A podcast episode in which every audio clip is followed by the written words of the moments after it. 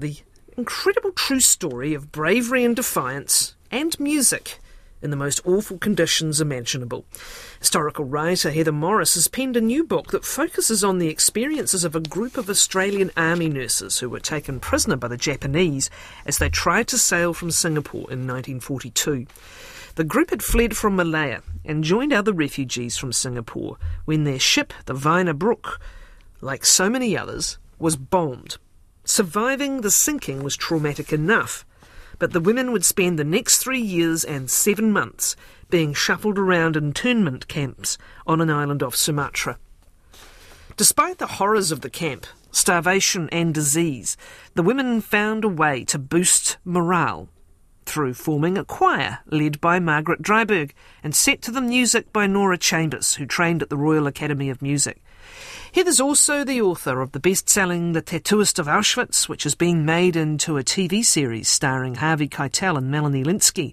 She followed that up with Cilka's Journey and Three Sisters. In this latest historical novel based on fact, Sisters Under the Rising Sun, is out today. Heather's in New Zealand for its release. She's with us in the Tamaki Makaurau Auckland studio. Good morning, Heather. Welcome. Oh, good morning, and thank you. Yeah, happy pub day, folks. Happy pub day? Yeah. Is that an Aussie thing? Yeah, publication, short for. Come oh, on. Oh, I see.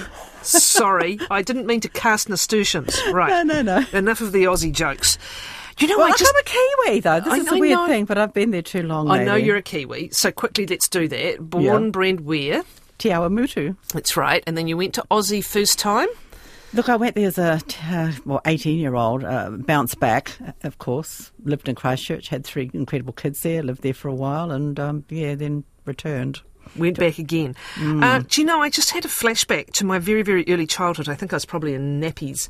This reminded me of, and, and what an impact this TV series must have had. It was called Tenko. I don't know if you're familiar Yes, with it. yes, I am And it was women in a Japanese um, internment camp, presumed to be Sumatra. I don't think it was ever, or near Sumatra. I don't think it was ever named. But straight away, I felt myself you know, mentally going back to that as, as a reminder because I, we don't write very often about women in war, Heather. It's another one of those. We, there are there are some, right? Um, But it's another one of those areas where someone's got to do the digging often. Someone's got to find the story and, and then write it and produce it. How did you come across this one? Oh, look, a wonderful publisher in London, Kate Parkin. She mentioned it to me several years ago, and I was going to investigate it, and then Three Sisters popped up, literally, you know, two of the three sisters, living sisters. And that came about. I still had the story in the back of my mind, and I caught up with a couple of colleagues, ex colleagues from the hospital where I worked in Melbourne. And I thought, oh, you're the same vintage as me. If I throw this name at you, see if you've heard anything about it. Because I knew nothing about them. And I threw this name out there of the nurses and Vivian Bullwinkel. And one of these people I was having lunch with said, Oh, Nesta James, she's my second cousin. She was one of those nurses. I know about them. So, did you have a name of one of the nurses, or did you just know about the nurses when this happy coincidence happens? Uh, the name I had was Vivian Bullwinkel, and, and Right. for very significant reasons, because she is a significant person in the story. Well, she has a story, the uniquely hers, within the, the bigger story. But uh, yeah, to be sitting there opposite Nesta James' cousin, you know, Deb didn't even know, and I found out later that in fact her cousin, Nesta, was the senior nurse, not just one of the nurses. But that really doesn't matter because hierarchy didn't play a part in the, the women's survival. We'll, we'll get to this story, but the discovery of it and the research of it's always so interesting when you're undertaking something as challenging as historical hmm. fiction, especially near historical fiction. You can write what you like now. It seems about Queen Anne, and people will argue about it. but but these people still have living survivors, and, Yes. and, and these memories are still raw. So hmm. you found a member of Nesta's family. Where did that lead you? It took me to two more members of her family and living in Cardiff in Wales. It was really, really important to me that I had to get every living member of the family that uh, that I could find, and not having had any children of her own, I was now looking at that second, third cousins, and to be able to convince, well, not convince them, but just get from them, are you happy that I tell this story? Any one of them had have said no, we don't want this, then it would never have seen the light of day. It's as simple as that. And Norah, please introduce us. Oh, Norah, I look. I didn't. I doubted I'd be able to find anything or anyone to talk to me about her. I was only going to write the, the nurse's story, But every account I read, every book, every memoir, and look, the brilliant thing, the Australian government, when those nurses returned, uh, got them to make testimonies, both written and oral. And so I, I actually have listened to Nesta, a two hour tape of her being interviewed, not long after she returned. And so, in her own words, I have her account. But I was able to read these other accounts, and the name Norah Chambers just kept coming up. Well, I went and investigated Norah Chambers. And my wonderful researcher, yeah, okay, guys, I do employ somebody else who knows what she's doing. And she said to me, she rang me up one day really excited. She had found a little clip in a church newspaper uh, on the island of Jersey, dated in the 1960s, that mentioned the name Norah Chambers. Well, I rang that church and I said, uh, I'm going to throw a name at you, Norah Chambers. Does that mean anything to you? And the person on the other end said, Well, yes, Norah was a member of our church for many, many years. I said, What about Sally, her daughter Sally? And she said, Oh, we'll see Sally on Sunday. She'll be here for services. Uh, I now had access to that eight year old girl who got put on that a boat with her aunt and cousins a couple of days earlier than her parents. Wow. Uh, it's amazing, particularly in England, churches just seem to be the place to go. I was speaking mm. to another Australian actually on his search to find his father uh, and his birth mother and his birth father. Birth mother was a nun, birth father was a priest, uh-huh. and found, um, got as close as he could to birth mother by going to her former church and yeah. And there you go. Yes, she'll be there yeah. Sunday. Uh, yeah, so I found myself happily that one at that stage. no, well, so my one ends a bit happier. So, so here you are getting closer and closer to family members' family history. But yeah. were these nurses quite celebrated when they did return? And was that you, you already alluded to it? There was quite a bit of testimony and, and, and oral history. Were you looking for more human layers? Were you looking for more who may have been in the group? What did you need? It's a matter of well, in terms of them being celebrated, they were celebrated for five minutes literally on their arrival in Perth. And then they were told, now, quickly, within 24 life. hours, get mm. back to get your back own to state. Mm-hmm. And their family members were told, Catherine, I, this is what really shocks me and horrifies me, that they were told, now, when they come home, don't ask them anything oh, about the experience. Pretend it never happened.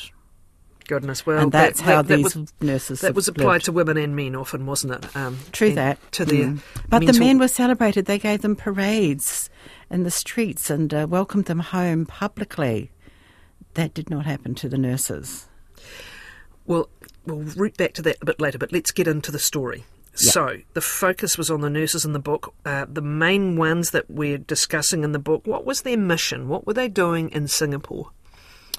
Well, Nessa, many of them had actually been in Malaya and they had joined the Australian Army. They had gone there to care for the Australian and Allied troops because they knew that uh, that war was coming and it was coming down through Malaya. So they were there, really on the front line, and that's where they wanted to be. So yes, they're volunteers, but no, they're paid volunteers, so you can't call them volunteers. They're, they're members of the army. And uh, yes, they got chased out of Malaya down to Singapore, uh, and the nurses didn't want to leave. They, they fought to, to be able to stay and care for the, the men there that got injured or wounded and sick, uh, but they were forced onto the boat. And that's uh, where they met. Well, they didn't meet her initially, but yeah, they're on the same boat as Norah yeah. and her, her sister Ina. And her let's husband just John. let's just sort of recap on the history. There's this mad rush to evacuate Singapore, right? Yeah. Where the Japanese are nearing, um, and can you just sort of recapture for perhaps for people not familiar, you know, a little bit younger, what that rush was like, the confusion, the difficulty in trying to secure passage off the island, and then this route out on a boat through waters that were being patrolled by the Japanese. I mean, these are the core elements of the setting, aren't they? Well, absolutely. There were a lot of English and Dutch and Australian and New Zealand people living in Malaya and in Singapore. Uh, Britain had uh, colonised Malaya and Singapore. And so that's why there were so many expats there now wanting to get out. And they all left it too late because the British government had assured them Singapore could never fall. And so, yes, they're now trying to get out on their, from anything that could sail, from rickety boats to uh, well, merchant ships, which is what the Vyner Brooke was. The British Navy sequestered it, gave it the title HMS Vyner Brooke. And uh, yeah, but many of them were, they were just bombed before they even left the harbour. Yeah. Having sent her eight-year-old daughter off on a boat, and then having seen so many of them not even uh, get out of eyesight, uh, can you imagine what it was like for, for Norah for four years not to know whether or not her daughter had actually got out? 65 servicewomen were on the Vyner Brooke when it um, Yeah. when it left. Only 24, including Vivian, whom, whom we've mentioned, Vivian Bullwinkel and Betty Jeffrey, I think. Um, I- And Nesta. and Nesta returned to Australia. And, and of 32 pris- taken prisoner of war, eight died in captivity. Um, There are extraordinary scenes where you are imagining what happens after the bombing of the um, of the boat, and um, you know what were they the, the, the survival story, and we'll get to how they mentally and emotionally and spiritually survive. But the physical survival story is quite something in itself, right? They're literally Yeah. in waters trying to find where land might be, and knowing, of course, land might not be a safe place. Well, there's that, but they couldn't get to the beaches. The tides kept pushing them out. Some of them were in the water for over 24 hours. And, and in the water with nothing, just hanging on to a piece of the timber from the boat, or a couple of them were, a few of them were in some lifeboats, but most of those got destroyed with the bombing. For, so for those people to be in the water that long and to get so close to the beach and then they'd get pushed back out again, it must have been incredibly, incredibly uh, harrowing to not know if you could make land and to get so close so many times and then to end up in mangroves like Betty and others did and cut to pieces. Uh, there was nothing enjoyable about making landfall and to then be met by the Japanese. And Bully, of course, comes across. Um, is it Bully who comes across a, a massacre in, in, in, in action? Well, she's part of that massacre. Yeah, the massacre on Radji Beach, folks. Uh, it uh, it is incredible. It is a story that every child, every person should know about. That this happened, and out of all those people on that beach, there was sort of eighty plus uh, nurses, English men, women, and children. They all were massacred. They didn't die; they were massacred, except for Vivian. She was shot. She she carried the wound. Of course, she was shot through and through, uh, but survived. So what we're reading in the book here, this again is the imagining of a writer when it comes to dialogue and conversation, but the basic facts were uh, were recorded as historical facts. Yes, they have been. The prisoners then are in internment in those conditions we alluded to earlier, um, and they're being moved around. And you know, how else would you describe the conditions of those internment camps? I don't think there's a word. I mean, appalling doesn't even begin to cover it. Uh, so they were really rejected by the Japanese. They had to care, look after them to some degree, and that was part of the problem what they had with the Japanese guards. Some days they were terribly brutal to them, and other days they'd be totally indifferent to them, and you never knew what you were going to get. The fact that they starved them, there was no food, no food. They wouldn't let the Red Cross packages in, would they? There was aid coming in. Yeah. and this is why you, we call them they're internees and not prisoners of war. Because if the Japanese had have accepted them as prisoners of war, they would have had to distribute Red Cross parcels, and they would have had to had an exchange of mail. By not giving them those titles, and the nurses fought for it and said, "Well, look, we, we're members of the Australian Army. Uh, we should be called prisoners of war." But no, they weren't having a bar of it. You're women, you know, you're down there with the, the, the pigs and the dogs and the chickens. No communication with families then. Ever. There would, as well as starvation, disease would spread, illness would spread in the camps, dengue fever, I think, particularly. This is the tropics, folks. Yes, dengue fever, malaria. Um, they actually had another one there. They called it um, a Bangka fever because they were on Bangka Island. So they couldn't pinpoint it to the others. But and these are the nurses having to come up with those diagnoses and not knowing tropical diseases because it's what not what they were taught in Australia. These are, shall we say, robust characters in the sense that they've gone to war uh, to serve as nurses. Um, and so, you know, we, we anticipate as a starting point a resilience, a determination. But what's so particular about their story is the extent to which they would go to find ways to uplift their spirits. Yeah. And music becomes such a vital part of their story. How so, Heather? Oh, yeah. Hey, listen, look at the cover of that book. I'm not saying you have to buy it, but anyone who sees it in a bookstore. And at the bottom of the cover, there are two bars of music. That was written by Norah in that jungle 80 years ago. I have held the full document that that is written on. So she can pose, and this is you know Yeah. proper you know staves That is, and that's part of and- um, Ravel's Bolero.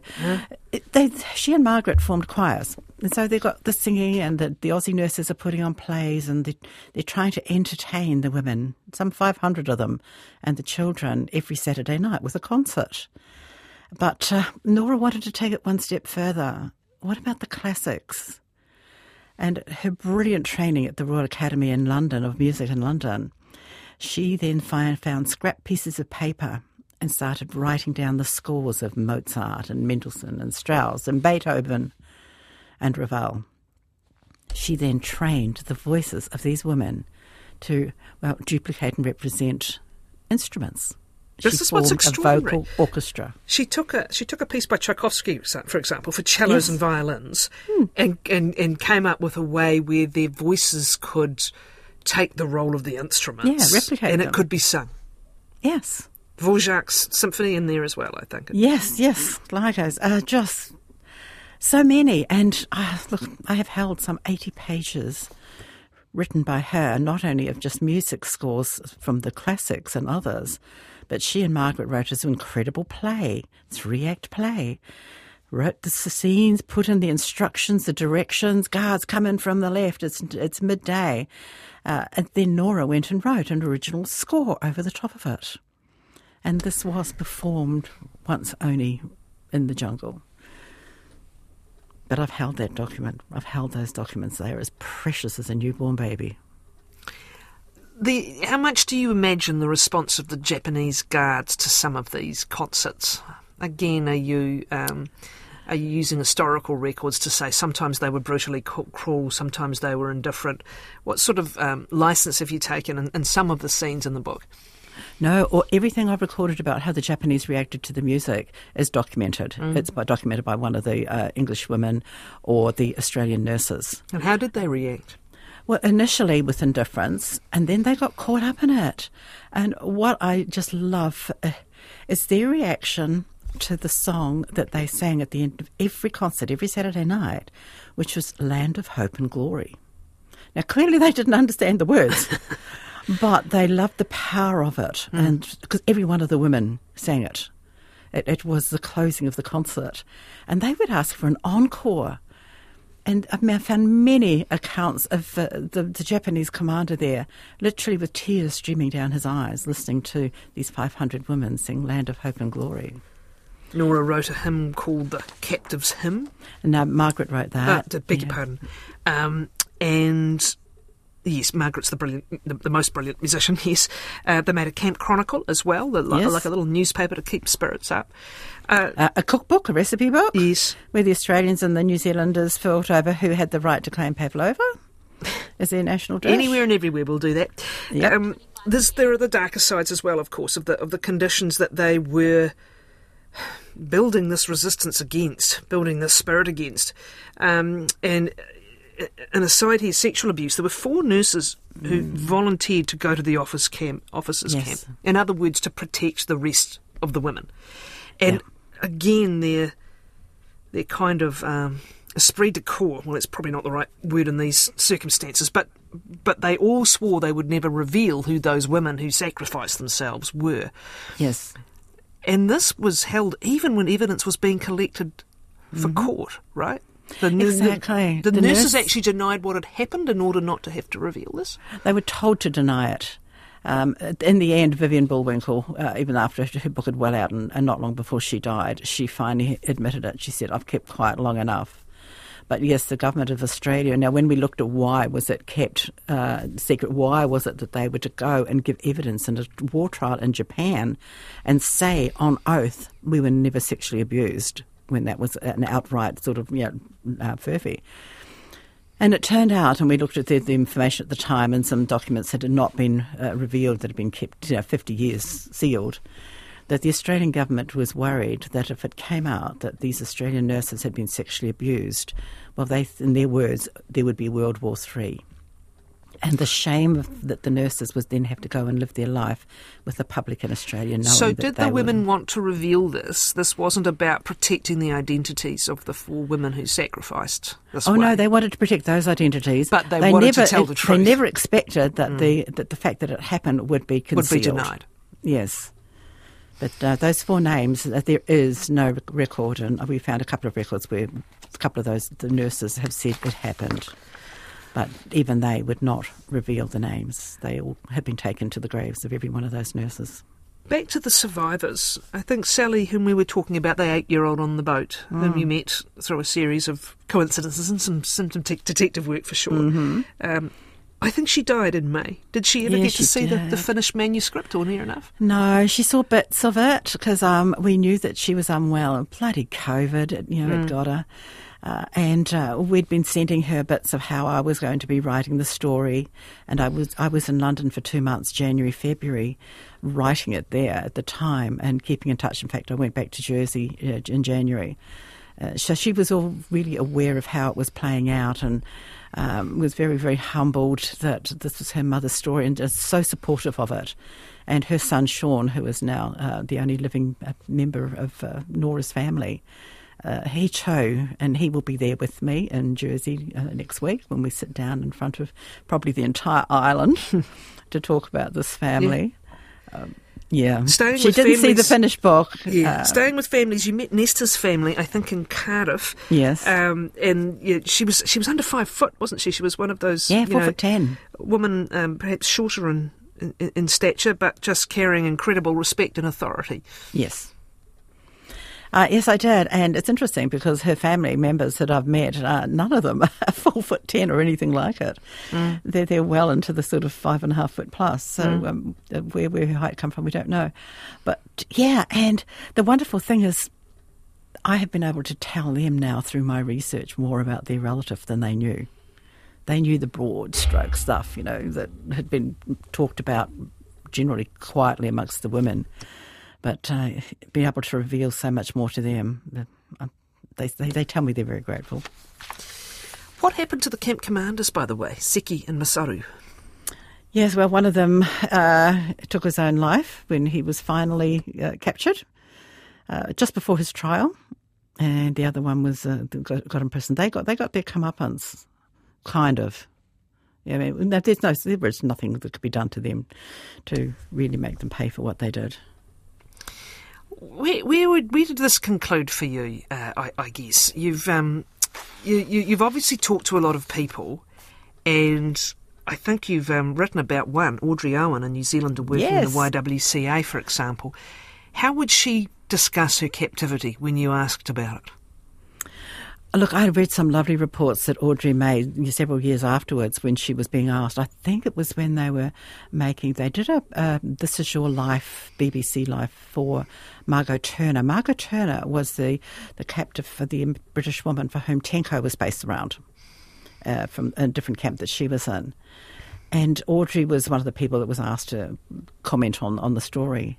And what I love about her reply was that the, through all the horror and the evil that she saw being perpetrated, but through all the beauty of the jungle and the joy that the women brought to each other's lives, that out of all of that, she found herself. I found myself there. Yeah.